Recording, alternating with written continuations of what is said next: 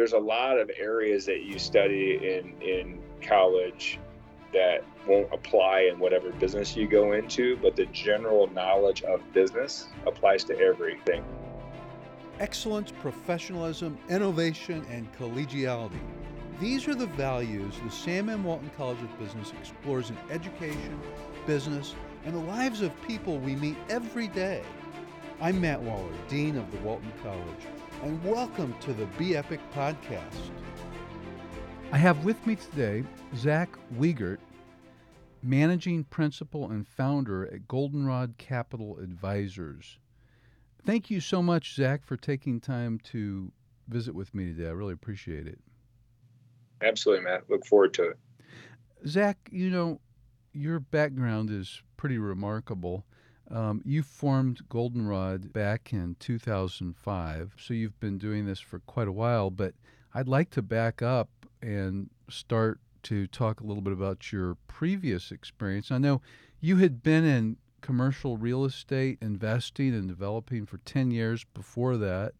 But before that, you had been in the NFL for 12 years and you had played for the Rams, the Jaguars, the Texans. I mean, just being in the NFL for 12 years is, is something.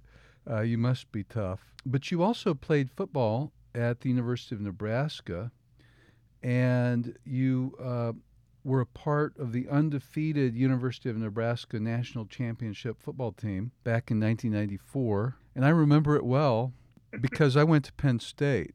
Oh, yeah, yeah. Uh, for, oh, yeah. for Kerry Collins and Kerry Collins, Ki-Jana Carter. I know all those guys. Yeah, but also last year, you were inducted into the College Football Hall of Fame which less than 0.02% of all college football players and coaches have been inducted into. So, congratulations on that. Thank you. And of course, now you have led the acquisition and development of billions of uh, dollars in commercial real estate. You're currently overseeing a multi-billion dollar fund. So you've got you've got a lot going on and a terrific background. I'd like to start just a little bit with some very basics. I mean, you have an uncommon experience. You had an uncommon experience in college, and I should mention you majored in economics, mm-hmm. which, you know, that's a demanding major, especially if you're playing football.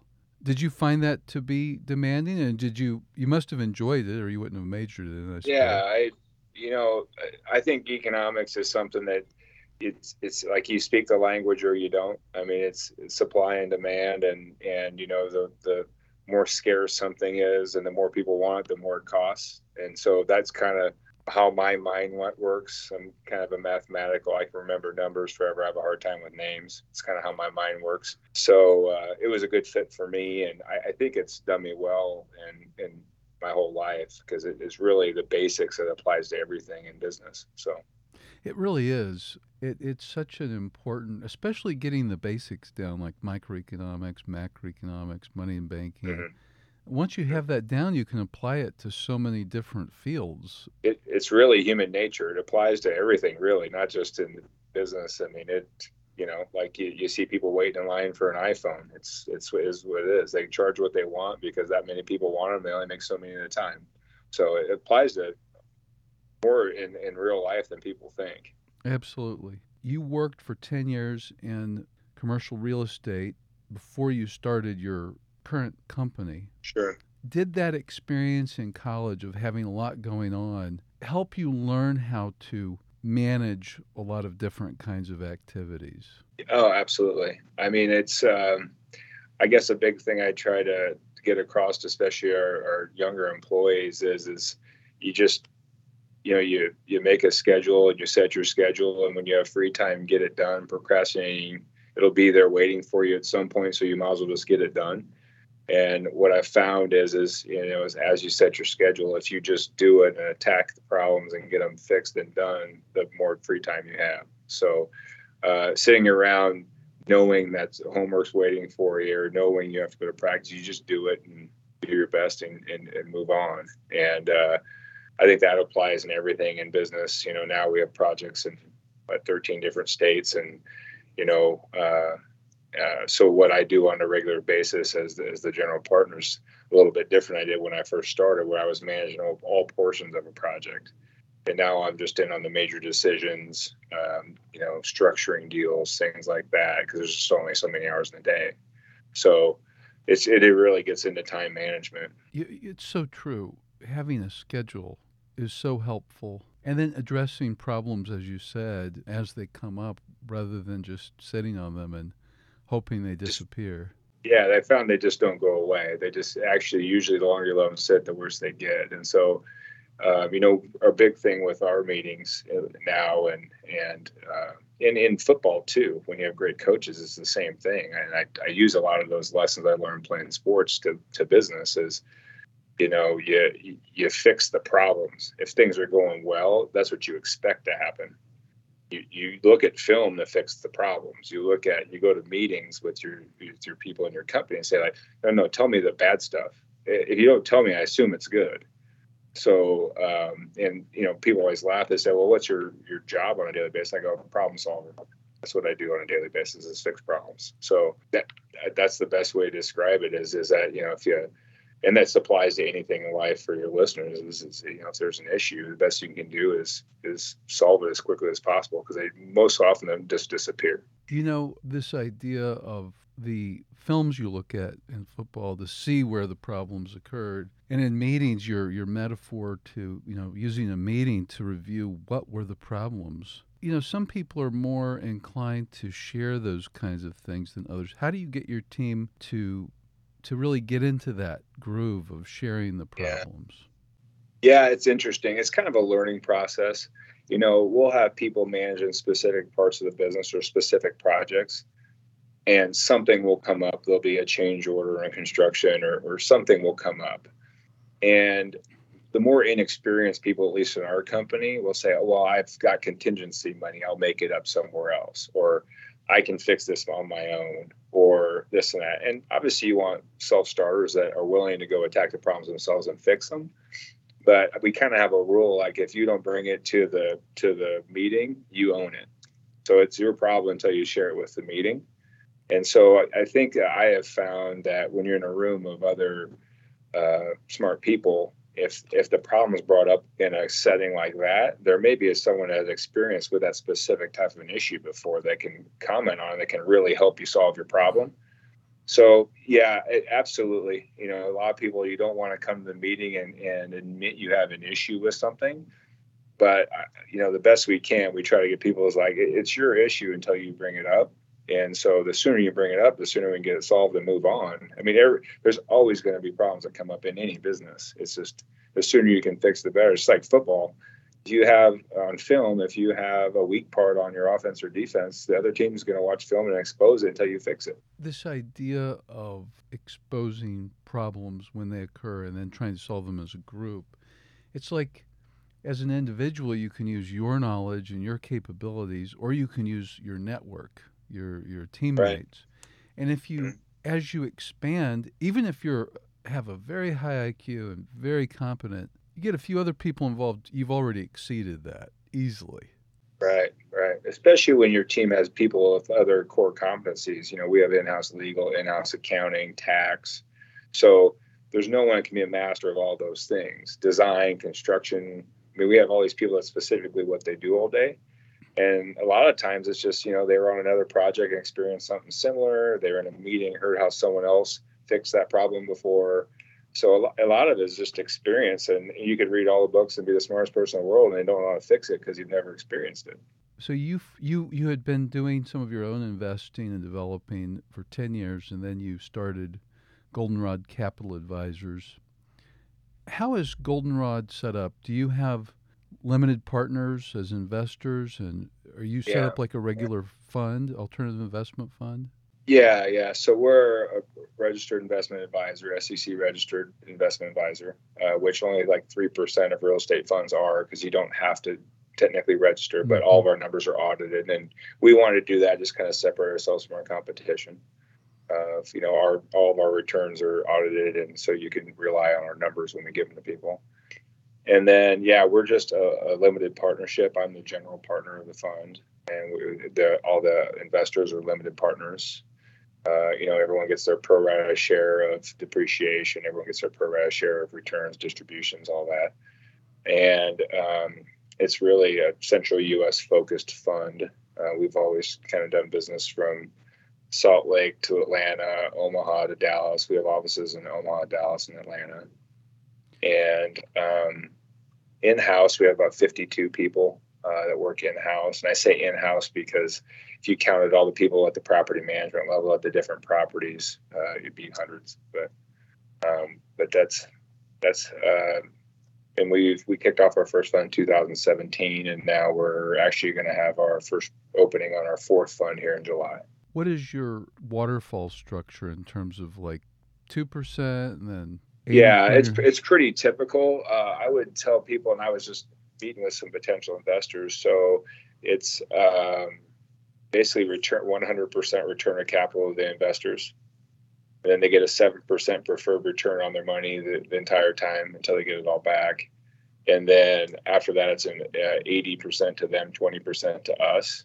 But the difference between us and a lot of funds is our waterfall structures on the whole portfolio. So in any given fund, we could have 12 to 20 properties. And um, all those properties have to perform above that preferred return on the entire portfolio. A lot of funds are set up where they do a waterfall per project. And I tell investors to be careful of that because obviously the real profitable stuff they'll sell early and then they have what's called a catch up, where on the back end they're supposed to be able to claw back monies they paid preferred if the other properties don't perform. And you see it time and time again. You have a fund with 20 properties, they sell off the first 10, make a bunch of carried interest on the waterfall, and then the other properties don't perform and sit there and drag down the returns, and then they have to go back after them to get their to get their waterfall back. So um, ours is very investor friendly, and I, I'm a large investor in my own funds as well. So I'm as motivated for returns as our investors as anyone. So that's great. You know, after you had been investing, doing your own investing for 10 years in your own development, to create a fund like this, you had to learn a lot, I would think. You'd have to learn about private placement memorandum and the limited partner agreements and all of this kind of Absolutely. thing. How did you go through that? Agreements, learn? yeah. How did you learn? Yeah, that? so I'll give you just a, a, little bit of history. So I so I got drafted in 1995. In 1996, I started doing real estate. I liked the idea of physical assets, something tangible, and because I always said, well, even if existing company in there, you still have a physical asset that has value. I mean, there's only so much land. There's only so many great locations. So I always kind of liked the idea there was something there where like a stock to me was air. Um, and so that's why I originally got into investing. And then when I retired in 07, I had already acquired pretty good portfolio of assets over the time I played. And then um, from 2007 until our first fund kicked off in 17, we did, I don't know, about a billion four of, of real estate projects before we even got into the funds. So um, in 2015, I had a conversation with my partner, and um, and he was he had said you know they have a family office that's large and that they uh, would like to put money into invest with me as a fund because they're not really active business investors any longer. And so i spent two years going to new york san francisco all over and looking at different types of funds and structures and like you said you know limited partner agreement drafts subscription agreements all the things you had to do to do that and you know just kind of found like I, I, didn't like funds that only focused in a single asset class. So you'll see a lot of funds that only acquire apartments. Well in the last five years it's really hard to acquire apartments and make any kind of return you know? So that that didn't make sense to me. I looked at funds that only did development ground up development which prior prior when i retired until 2017 we primarily did ground up development work.